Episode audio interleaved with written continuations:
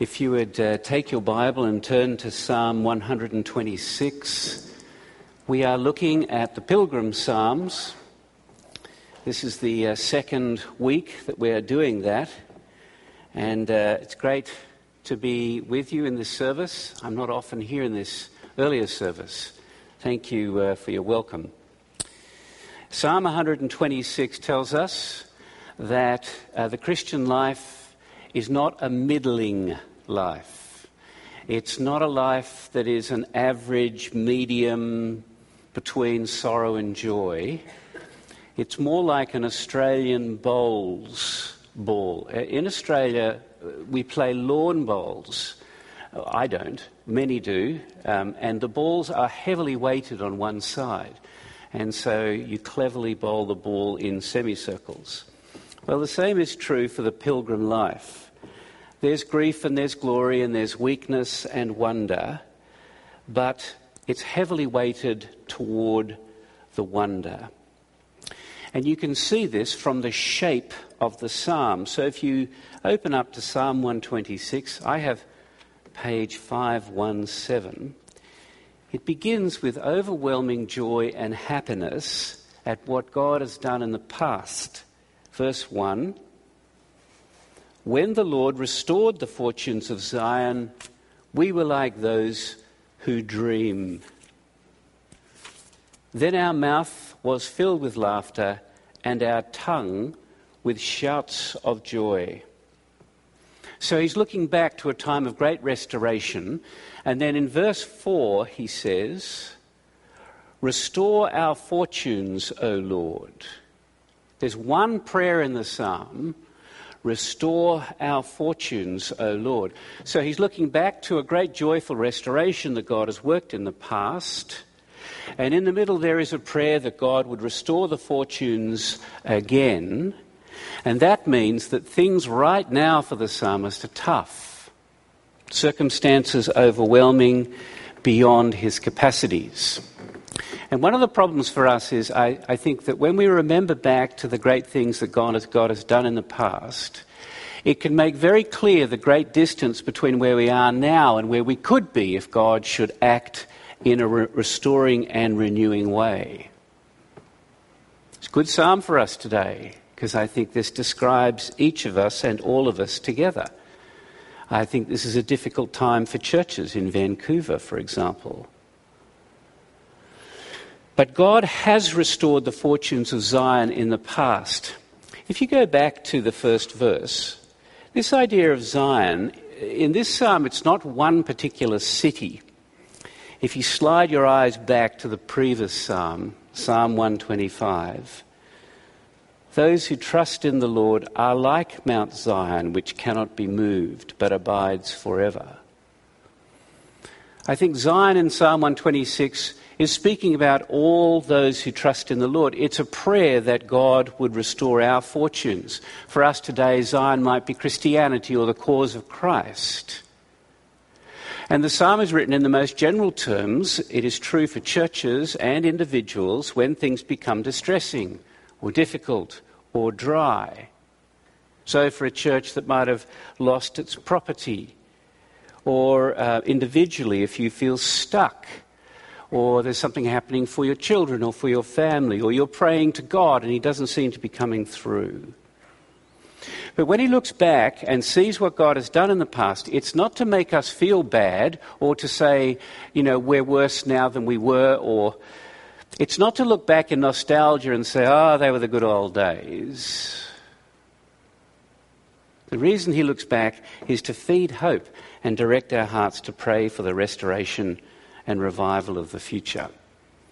And when God does that, we are like those who dream. God acts in such grace and in such a way that it's very clear that only He could do it. He fills our mouths with laughter. You know, when those things happen that are just so good and wonderful, that you can only laugh. And their laughing is so strong, it's filled their mouths and shouts of joy follow. The Lord has done great things for us, say the people round about. That's a sign that God really has been at work. And the psalmist in verse 4, uh, verse 3 has the humility to say, Yes, We didn't deserve it, but God, the Lord, has done great things for us. But now all that is past. Individually, it may be uh, you have experienced great times of special blessing from the Lord. You know, times of growth and delight where you felt you could just see what God was doing. But for many of us, that's in the past. Um, I was born in East Africa, uh, and we were at the tail end of the East African revival. And by revival, I mean a widespread over several countries, a time when people came under the conviction of sin and many turned to Christ, and there was a pursuit of holiness and change. There have been several in Canada, I understand, but that's in the past. And it feels uh, the psalmist, as for many of us, life feels more like a spiritual desert. You can look back with thanks, but in verse 4, now we live in the Negev. The Negev is that big triangle of wasteland and barren desert at the bottom of Israel, soil and rock.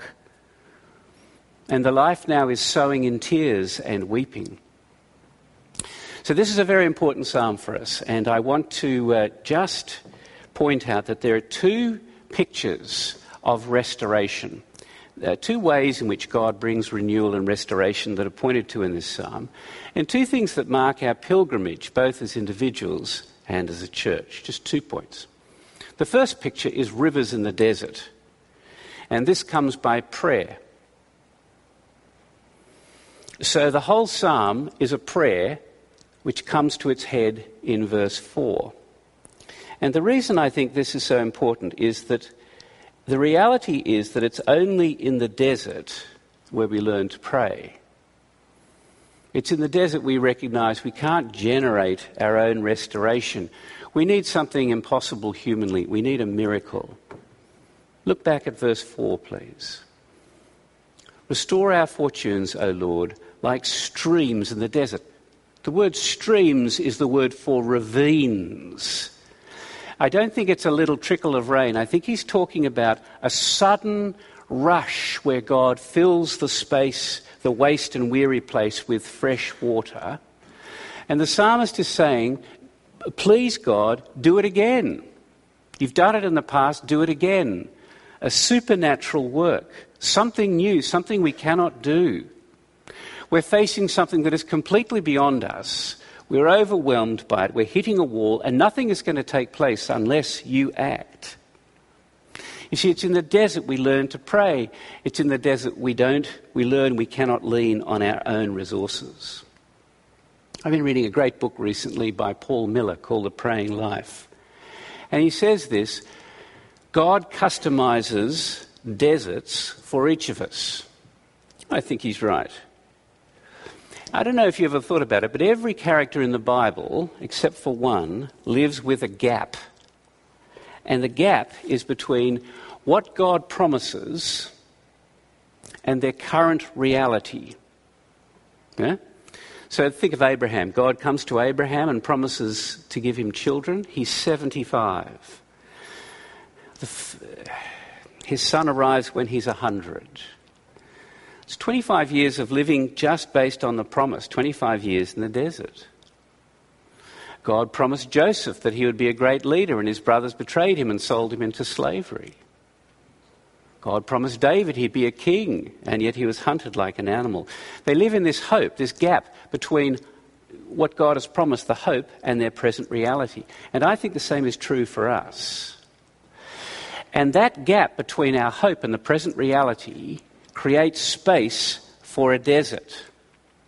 God makes high promises to us and then takes us into the desert. So think about it this way if you put hope up here and reality down there, there is a gap between the two, and in that gap is the desert, and we desperately want to close the gap.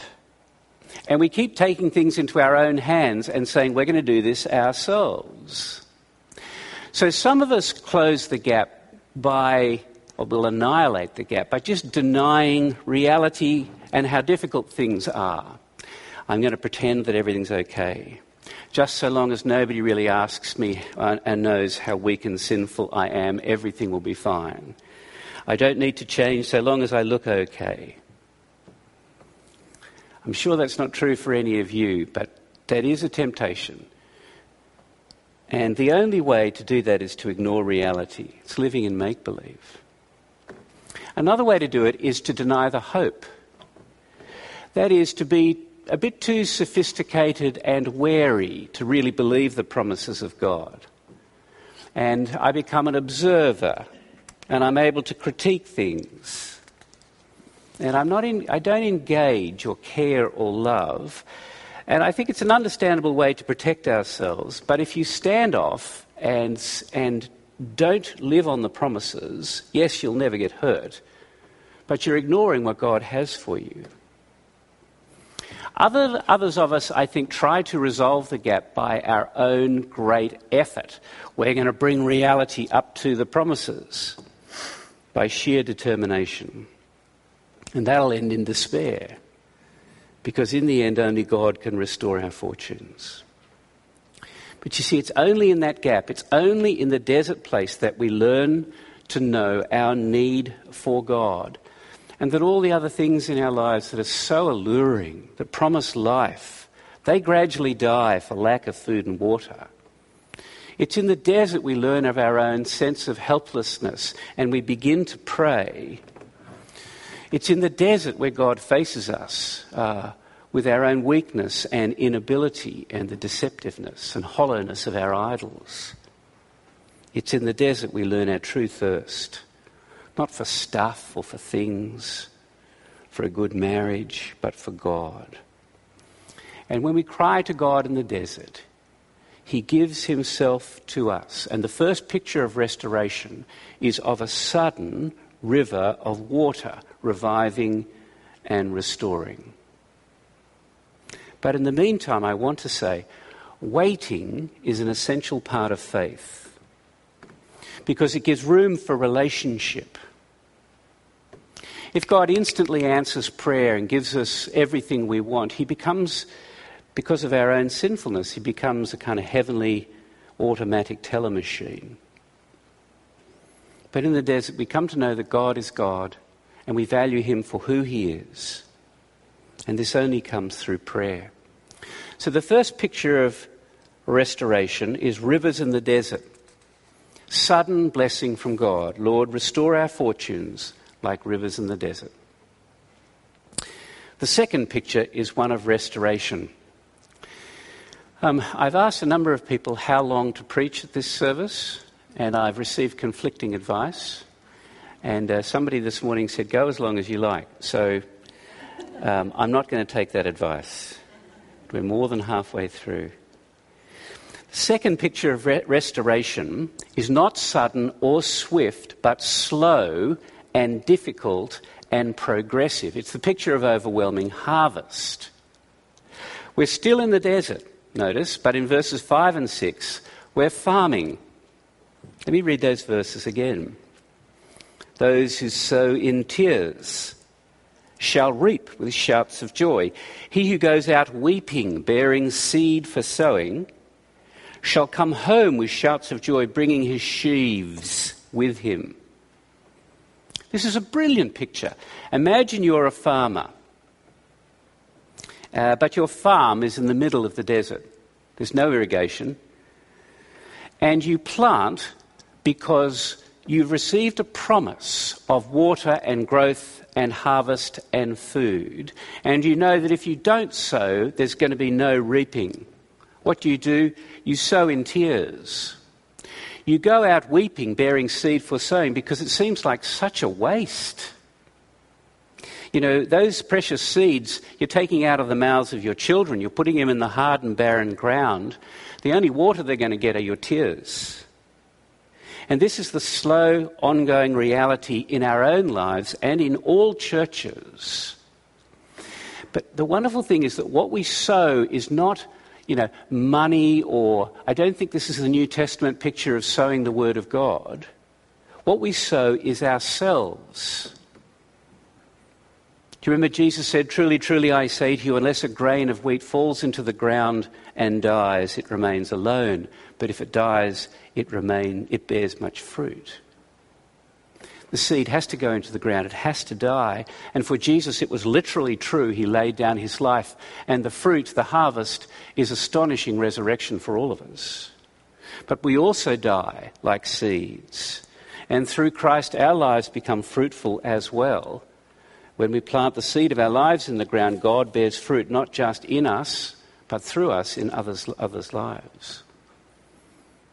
But there's a wonderful realism about this, isn't it? Now, this is the normal Christian life and work. It, it means it's no good asking God for restoration unless we're willing to give ourselves patiently and prayerfully. You know, when you see God at work, it's because people are working, because God is working, I'm sorry, through his people. It's not work without prayer, it's not prayer without work. it's prayer for supernatural restoration together with the persistent activity in our lives for God sowing our lives in tears. Because what is slow and gradual is just as much God given as what is sudden and spectacular. I can't tell you how many meetings and conferences I've been to that have called themselves historic tipping points, momentous, crucial, decisive. It's usually, it's usually on the advertising. But you know, the day the conference is over, the slow work of seed sowing starts up. And the normal way that God works is through small actions soaked in prayer. When a group of people in a church begin to pray, the seed is planted. The action looks small, but God promises that there's going to be wads and wads of joy. And the reality is that even when God brings sudden and great blessing and restoration to a church or to an area or to our lives, very soon afterwards it's followed by new problems and new difficulties and new temptations. There is no single action God is going to take in this life that's going to solve all our problems and make things perfect. That's going to wait till heaven. I mean, one of the greatest revivals uh, took place in the United States in the early 1700s under Jonathan Edwards who was a preacher and a very large brain. He used to preach like this. He, re- he used to write notes and then he would read them like this, not looking at the congregation. I've always been tempted to do that. Um, what he said was terrific. And in 1733, in his parish in Massachusetts, there was a great outpouring. Great outpouring. Yeah, it's hard to describe the phenomena almost everyone in the town came to the church and they began to pray through the night again, again, and again, and wanted to hear and be in God's presence and hear the word of God. And many, many, many came to know, the Christ, uh, know Jesus Christ. It was an unusual and wonderful work of God that spread throughout New England. But in 1749, his church sacked him. And I don't think New England is really the bastion of Christian faith today. In fact, I know a couple of people who are planting churches there today. And the same is true for us as individuals. We can have the richest, most wonderful experience of the Holy Spirit, and we should. You can have it yesterday, and you can be changed, but today we need to struggle again. However, I want to finish with this. I would be letting you down, and it would be completely unfair to this psalm to leave us thinking that the Christian life has joy and sorrow in equal measure. Because the psalm begins in joy, celebrating what God has done, and it ends in joy. And in the middle, both the sudden work of God and the slow work of God ends with shouts of laughter. Yes, there are tears. Yes, there is weeping. Yes, we're in the desert. But by far the main emphasis of this psalm is joy and laughter because our hope outweighs everything that is happening. And it does because God stands behind his promises. Do you notice the two shalls in verses 5 and 6? Those who go, sow in tears shall reap with shouts of joy. He who goes out weeping, bearing seed for sowing, shall come home with shouts of joy, bringing his sheaves with him. This is God's promise for us. And it's not just for the life to come, it is for this life. His promise is, is that if we are faithful in sowing, if we sow our lives in prayer, God will multiply the harvest. and we will come home with shouts of joy. Doesn't seem like it, does it? Doesn't seem right to put our lives in the ground buried with Christ. It seems impossible that anything could happen. But God is answering our prayers. He will restore the fortunes of Zion. There will be a harvest of joy. And God's call to us from this psalm is to pray and work for restoration. And his promise is to flood the desert and to fill our hearts with that resurrection joy. So let's bow our heads, and I want to pray the collect again, because I think it just about says it all.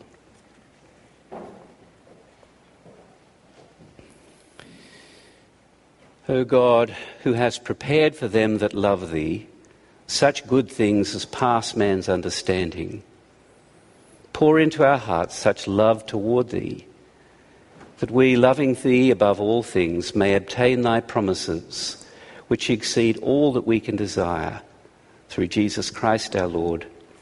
Amen.